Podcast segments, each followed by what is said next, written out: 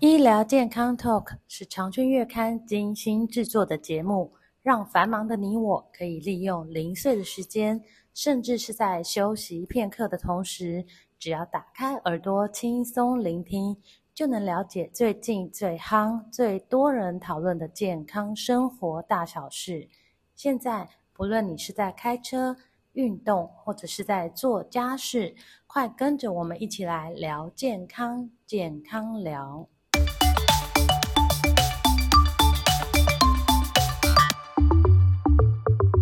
听众朋友们，大家好！从过年前的一月份开始呢，就缺蛋了。那这一阵子呢，更是缺。每次到超市想要购买鸡蛋，货架上面呢总是空无一蛋。到了传统市场，一样没有蛋。好不容易看到蛋商送来一箱一箱的鸡蛋，婆婆妈妈们呢使出了浑身解数，开始抢蛋，满满的鸡蛋一下子就空了。那我们今天呢不讨论缺蛋的原因是什么，今天主要是要来聊一聊蛋的营养价值有哪一些。那今天特别请到雷小林博士营养师来跟大家聊聊天。小林博士营养师您好，大家好，我是雷小林营养师。是营养师想请教一下，这阵子真的很缺蛋，想要买一颗蛋都很难买。那呃，请你帮我们分析一下蛋对于人体的重要性在哪里？嗯，没错，最近缺蛋真的问题很严重、哦，真的大家婆婆妈妈都跑到那个超市啊，哦对使尽这个浑身解数在没抢蛋。错，那其实蛋的营养它主要是什么呢？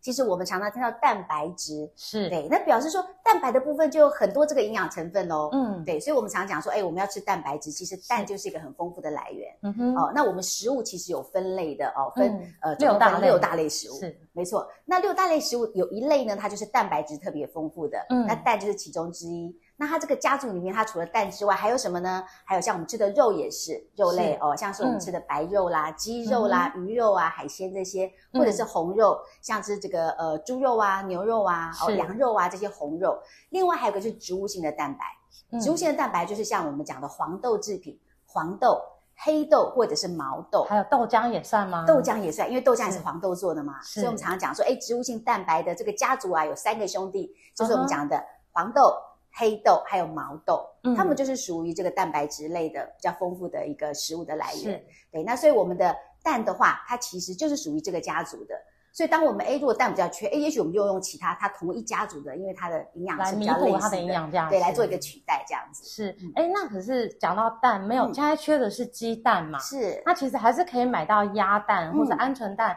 它们是可以取代蛋的营养，鸡蛋的营养吗？呃，也是可以啊，因为它们都是属于蛋的这个呃，就是营养成分嘛，所以它都是同一家族的，营养是类似的。所以我们今天诶没有吃鸡蛋，我们也许就是呃，像我们主持人讲的啦，鸭蛋啊、鹌鹑蛋啊，或其他的蛋类也是一样可以取代鸡蛋的。是，哎，嗯那鹌鹑蛋通常很小颗嘛，对我，们在吃火锅的时候都会有嗯鹌鹑蛋，是它吃很多颗，嗯要吃几颗才是一颗相鸡当蛋于的一营颗养？鸡蛋对吗对对对诶，对，哎我们一般差不多是三颗的鹌鹑蛋，你就可以取代一颗的鸡蛋。哦所以真的没有鸡蛋吃，我们吃鹌鹑蛋还是可以的。对，所以其实什么蛋都可以啦，嗯对嗯因为蛋每一种蛋的成分其实都是类似的，对，都是类似的。主要就是您刚刚提到的蛋白质，蛋白质的来。源，哎对，是。所以买不到鸡蛋没关系，就去吃别种蛋 这样子。那过去大家就是很担心哈、嗯就是吃太多的蛋会有胆固醇过高的问题。嗯但是呢，好像近几年又有研究推翻了这个理论，嗯是。说其实胆固醇跟鸡蛋是没有关系的。嗯哼那这到底是怎么一回事啊？哎，其实很多人哈、哦、吃鸡蛋的时候都会很担心那个蛋黄的部分有对对，高的很多人胆固会醇。挑掉不吃、对对哎对，确实哦，我们蛋黄里面确实是胆固醇是比较高的。嗯，哦，尤其像老人家，他们吃蛋的时候，常有个标准动作，就 会把那个蛋黄夹到旁边去，嗯对，然后就说：“哎呀，我给我胆固醇胸大，对这样子，对没对，错然后只敢吃蛋白。”对，那确实，我们传统都会觉得说，哎，我们如果吃食物里面的胆固醇比较高的时候啊，也会让我们的血里面的胆固醇会变高。是我就吃什么会进到身体里对面，就对会对转对换成对什么嘛。那最近呢，就是比较近期啊，其实医学研究有开始在呃做一些调查的结果，有发现说，其实血里面的胆固醇跟我们食物里面的胆固醇，它的关联性并我们并没有我们想的这么的呃关联性那么高。嗯哼，哦，所以现在已经没有所谓的一天只能吃一颗蛋这个限制。对对哦对，，除非啦，除非你现在你本身胆固醇已经过高了，嗯，哦已经在吃药了，对，已经在吃药，或者是哎，你现在检验出来已经胆固醇都超过两百了，是那也许你可能蛋的食物还是，或者是我们讲胆固醇比较高的食物就稍微控制一下。但是，一般如果说我们是正常，我、哦、没有胆固醇的问题，其实不用说一定要说一天只能吃一颗蛋，哦尤其蛋的我们刚刚讲了，蛋白质很高，而且对啊它里面也有很丰富的，像蛋黄里面除了胆固醇，还有卵磷脂是这个营养成分哦，那它对我们清血管呐、活脑都很有很有好处。所以呃，就是现在也比较没有说啊，一天只能吃一颗蛋这所样的以限制。就是前提是你的胆固醇是没有超标，对你是没有正问常题的的胆固醇正常的话，就是一天就没有一颗蛋的就不要再限把制蛋黄给挑掉了，蛋黄里 面也有很丰富的营养。对，没错，其实整是颗蛋吃它的营养会更完整，除了吃到嗯蛋白质，也可以吃到蛋黄，呃，里面有很多呃维生素 B 群啦，哦，或者是我们讲的卵磷脂啊，是这些都很好。而且啊，胆固醇其实对我们身体是很重要也的。不能都没有胆固醇，也不对能太低嘛。没错，没错，胆固嗯醇它可以就是帮助我们一些荷尔蒙的生成。是，那可能会还有民众会问到个问题说，那嗯到底是什么样的？就是我到底胆固醇过高，或我担心胆固醇过高的问题，我该避免什么营养素对或对营养对，这也是很多人想知道对对的，很多人会想没知道错，对，所以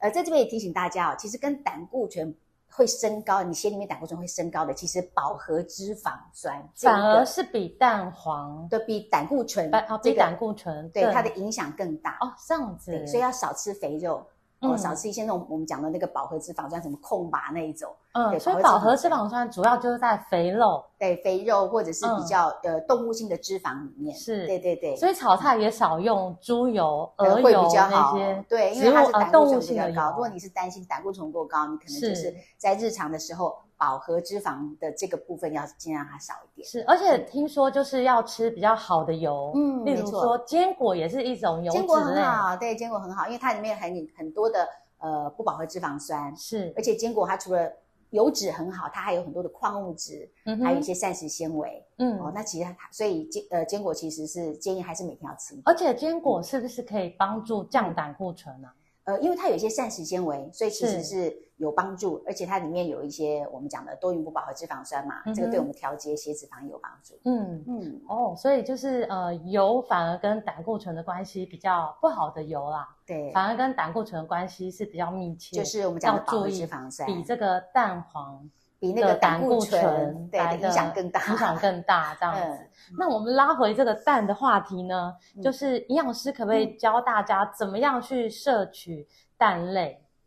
嗯一天要吃几颗蛋可以？就一般人啊，还嗯有胆固醇过高的人，嗯嗯。分别应该怎么吃呢？我觉得如果你真的现在有胆固醇过高的问题哦，嗯我们还是呃建议你一天一颗蛋差不多。一天一但颗是可以？如果你真的还蛮喜欢吃蛋的，对，你可以去做测试，意思就是说，你可能让自己比较放宽你吃蛋的限制，嗯哦，然后但是呢，你要去追踪你的血液检查的结果。哦，就你喜欢吃蛋，如果我想要一天两颗，，对你如果说但是你有在练胆固健身醇或者问是题对对对，然后或者是你平常就是特别喜欢吃蛋的料理的是话，那你就哎稍微留意一下自己的状态，因为每个人对胆固醇食物的敏感度不一样，有些人他确实敏感度不高，哦对，所以即使他胆固醇高，可是他吃蛋就是对他的胆固醇其实哦不所会以就有太是大影跟每个人的体质是体质有关关系系的。对，那有些人他确实是，哎呦，真的他就是对食物里面胆固醇特别敏感，哦，嗯，少数人还是会有。所以我是觉得比较呃理想一点，就是说，如果你现在胆固醇已经比较高了，那你可能在呃胆固醇的食物还是稍微做一点控制。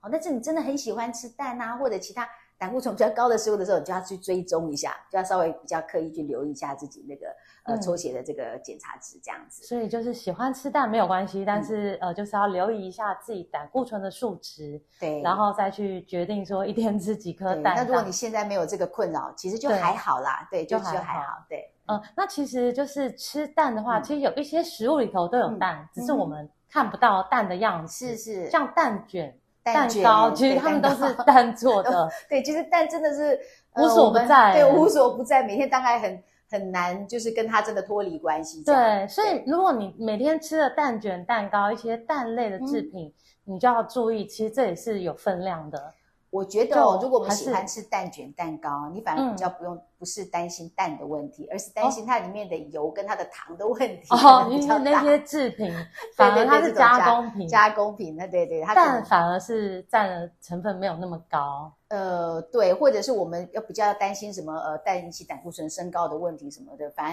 对而我觉得像什么蛋卷蛋糕类的，那个反而还好。它对它对身体的这个影响，我们可能要更考虑的是它的含油量跟那个含跟糖含量。糖量对哦，所以这个嗯大家要注意。 是好，那我们先休息一下，待会再来跟这个呃博士营养师聊聊更多关于蛋的话题。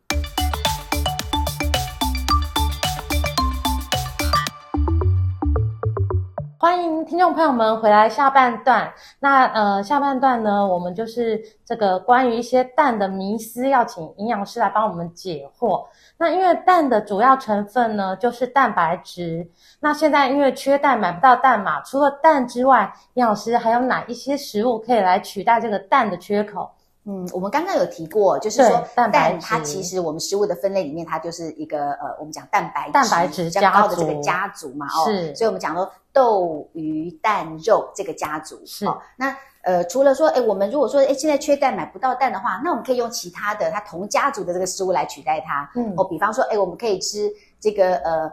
呃这个蛋的这个源头哈、哦，就是鸡， 鸡肉，哦对对对鸡鸡肉肉也可以，对对对对鸡肉，现在大家很流行而吃且鸡胸它肉，是白肉，对它比是较白好。肉，对。嗯哦，海鲜也是啊，哦，那是我们一般呃大概是做怎么样的取代哦？一是般如果说一颗鸡蛋，它换成我们的这个呃鸡肉啊或其他的肉类，如果你是吃一整块的，大概就是我们的三根手指这样的厚度跟大小，三根手指算一份这样算一份，就相当于一颗蛋这样的营养、哦的那个蛋白质这样很量。简单，这样很简单很哦，简就是差不 多这样。单 那对有时候我们不一定都吃整块的肉嘛，有时候我们会对吃肉丝啊、肉末啊，对对，把它或者拼是起，来吗？把它就可以用汤匙来 算，对对就是我们对平常喝汤的那个汤匙，嗯，就大概那个肉丝肉末的量啊，大概是两平匙，哦，这样大概也是像我们这样的一块肉一颗的量蛋，，对，一就颗一蛋颗的蛋分的量，对，一嗯一颗蛋的这个营养。哦是那或者是我们要吃这个豆腐豆干类的也可以啊，嗯比方说我们常常会呃超市常看盒装豆腐嘛，是那盒装豆腐的半盒大概也相当于一颗蛋，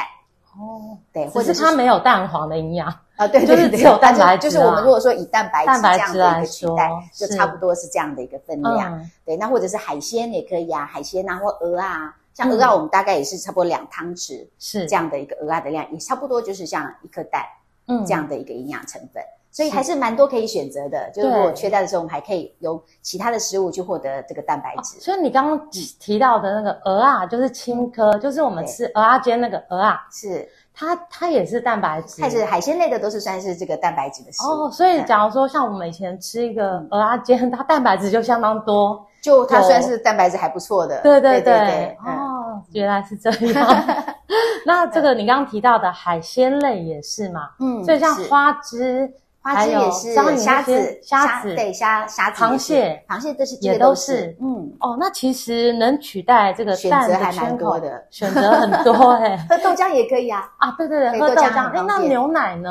牛奶的话，它虽然蛋白质很高，可是它的呃，就是它的含糖量也很高，因为它里面有很丰富的乳糖嘛。是，所以有些人他喝牛奶会拉肚子，就是因为哦他乳糖不耐症。症，对嗯对对，所以如果说你是要呃蛋白质的丰富的来源，其实奶类是，牛奶是。是，可是可能你就是要稍微留意一下，就说，哎，你会不会担心那个糖的问题？比方说有人血糖高啊，嗯或者是有些人他要怎么控制热量啊，是，或者是说他担心这个血糖波动的问题啊，嗯哼那这个牛奶的部分就可以要稍微去考虑它的含糖的这个部分，不然蛋白质它也是很高的，也就是是很在奶高类的部分。嗯，那当你提到豆浆也可以嘛，不对管豆是浆可以黄取豆代浆、黑对豆浆嗯对都都可以。但是就是要注意它的含糖量，不要呃吃那个糖分太高的豆浆。如果能够无糖豆浆就最好了，一般是大概两百 CC 的无糖豆浆，嗯大，概就是相当于我们就是一颗蛋这样子的营养。哇，那选择还真的很多 哎、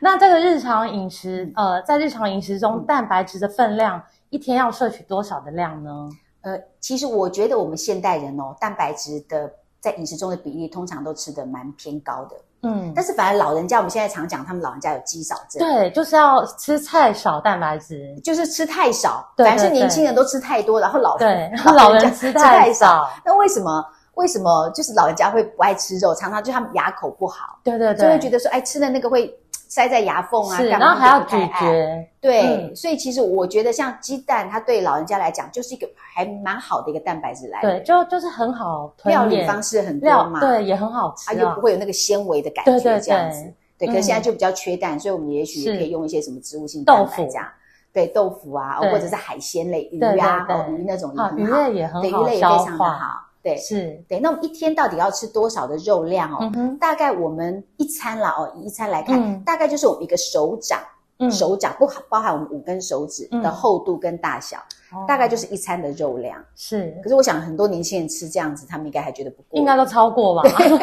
一个大排骨大概就两三倍了，对啊，而且我们现在就是我们刚刚讲嘛，豆鱼蛋肉都是同一家族，对所以你不是吃一块的猪排，再去吃一颗蛋，再去吃了一大块豆腐， 这样子就很差，这是全部加在一起，大概就是我们一个手掌的厚度。那应该每一个便当都超标吧？呃，所以很多人吃便当就越吃越胖这样子。 真的。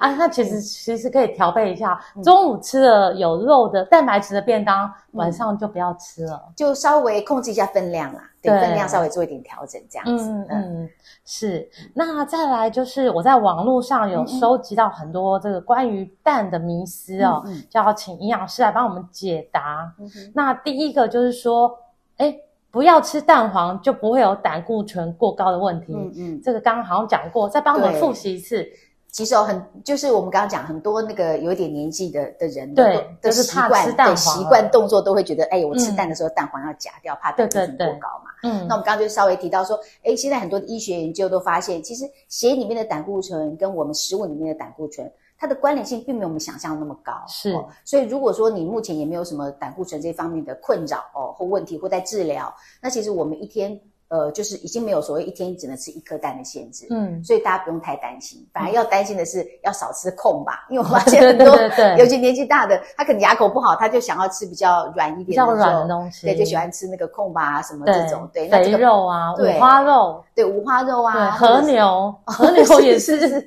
对 对对，对没错，哦，饱和脂肪酸比较高的话，哦嗯的这个摄取比较多，反而会更会引起我们胆固醇过高的问题。对，所以如果你没有胆固醇过高的问题，嗯老人家还是建议你把嗯哎蛋黄一起吃下去，是比较营养的而，且里面有像软磷脂啊，这个可以我们活脑哦，活化我们脑部跟哦清才我不们会有血失管的。智症、 对对对，心对血管疾病才不会来这对，样。所以这个蛋对这个吃全蛋对于就是老人家来讲，也是一个很好的一个食物来源哦。是，所以其实这个鸡蛋啊 嗯蛋，它的营养是非常完整、对，很全没错面的，是，而且它的算是它的价格也不是太贵嘛。对哦对对，就是又好料理，对好料理，料理多样化。对，没错没错。嗯，好，那再来第二个迷思就是，现在很多人喜欢吃这个半生不熟的蛋，嗯，然后还有些人还会，我还听说他们会喝生鸡蛋是保养喉咙。 是有听过。对，那吃这个不熟的蛋，没有煮熟的蛋，嗯这样子好吗？会不会中毒啊？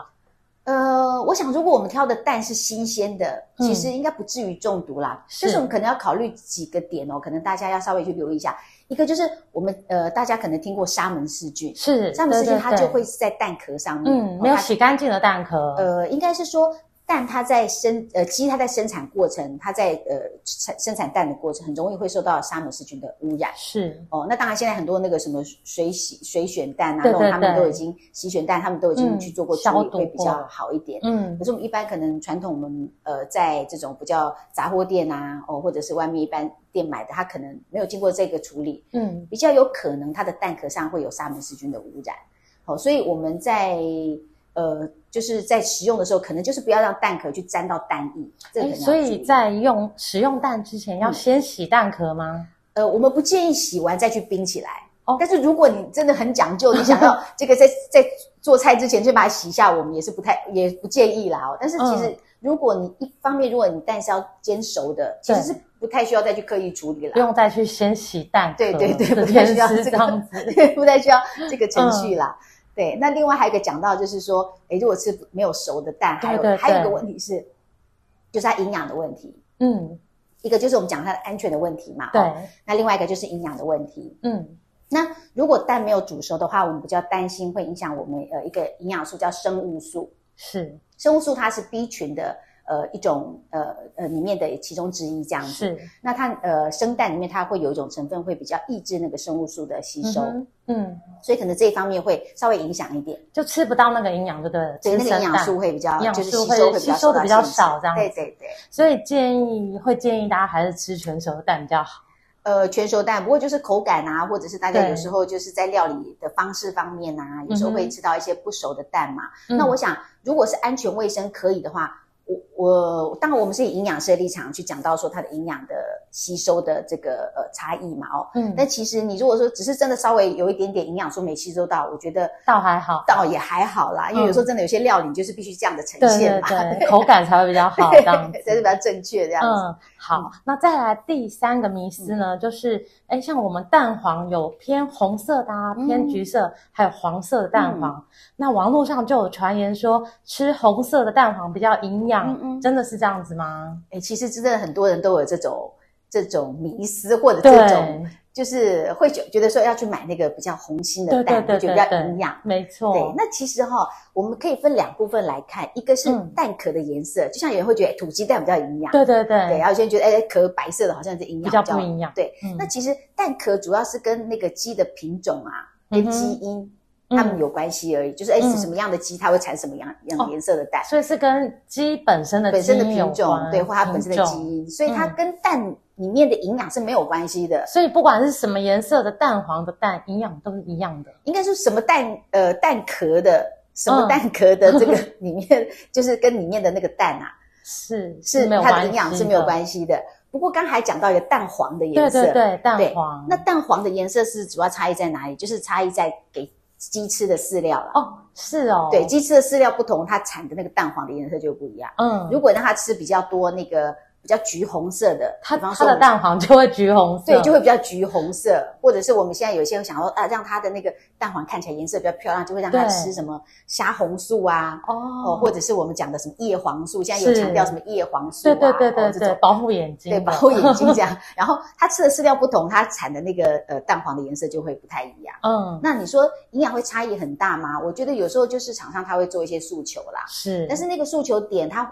有没有办法达到你真的能够达到保健功效的那个嗯剂量，嗯可能我们哼要稍微去留意一下。嗯哦，比方说，哎，我们说叶黄素，叶黄素我们一天建议要吃到呃六毫克嘛，哦，是六毫克你会比较有保护作用。嗯那我们一颗蛋或者一天我吃到两颗蛋，有没有达到那样的？还是它只是做一个诉求？嗯这个部分我觉得我们这个消费者也可以稍微去做一下评估，这样子嗯。嗯嗯，所以呃，其实买得到蛋就好了，不管它蛋黄什么颜色，对，其实都很好， 其实营养都说真的都应该差不不多会到差异到太大，可嗯是当然有一些厂商它有不同的一个诉求点嘛，哦，是那我觉得大家可以依照自己的需求啊什么去做一去些做参考，选这样择子。这样子嗯。好，那最后一个迷思呢，就是跟刚刚提到的蛋壳有关系，嗯嗯嗯就有那个网络流传说蛋壳越粗的蛋嗯，是越新鲜的，嗯嗯是这样子吗？我们传统好像常常听到这个说法，对。啊，那其实蛋壳它的粗细其实是就是那个蛋壳它主要是碳酸钙嘛，嗯，对，那主要是在那个就是鸡生产的这个呃过程里面，嗯哼，它有时候它就是比较不均匀，它就会比较粗糙。嗯对，那当然呃，现在其实大家也没有说很觉得说这样的说法是一个完全正确的。嗯，对，有时候尤其现在我们蛮多都是买盒装蛋，对对对那，盒装蛋它又经过一些这个呃清洗啦哦的，处理或者是说嗯对处理的过程，所以它的这个蛋面到底粗不粗糙，有时候我们也不见得能够跟原始的那个是状态是完全看起来是一样的。嗯，所以我觉得，反而如果说大家买盒装蛋，就可以看一下那个日期，这样子会比较准确一点，对，才知道新不 新新鲜鲜度这样，对子。对。哎，那我突然想到这个，你讲到制造日期，嗯那蛋的保存期限是多久啊？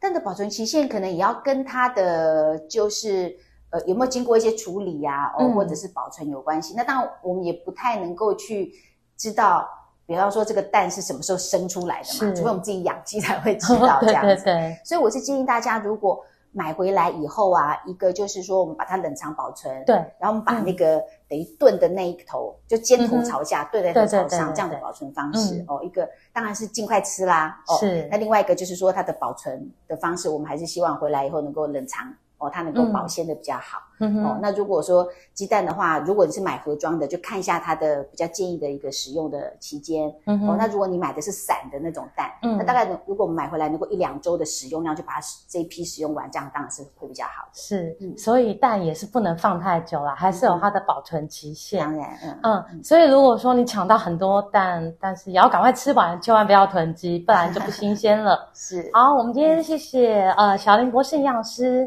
谢谢你。谢谢主持人，谢谢大家。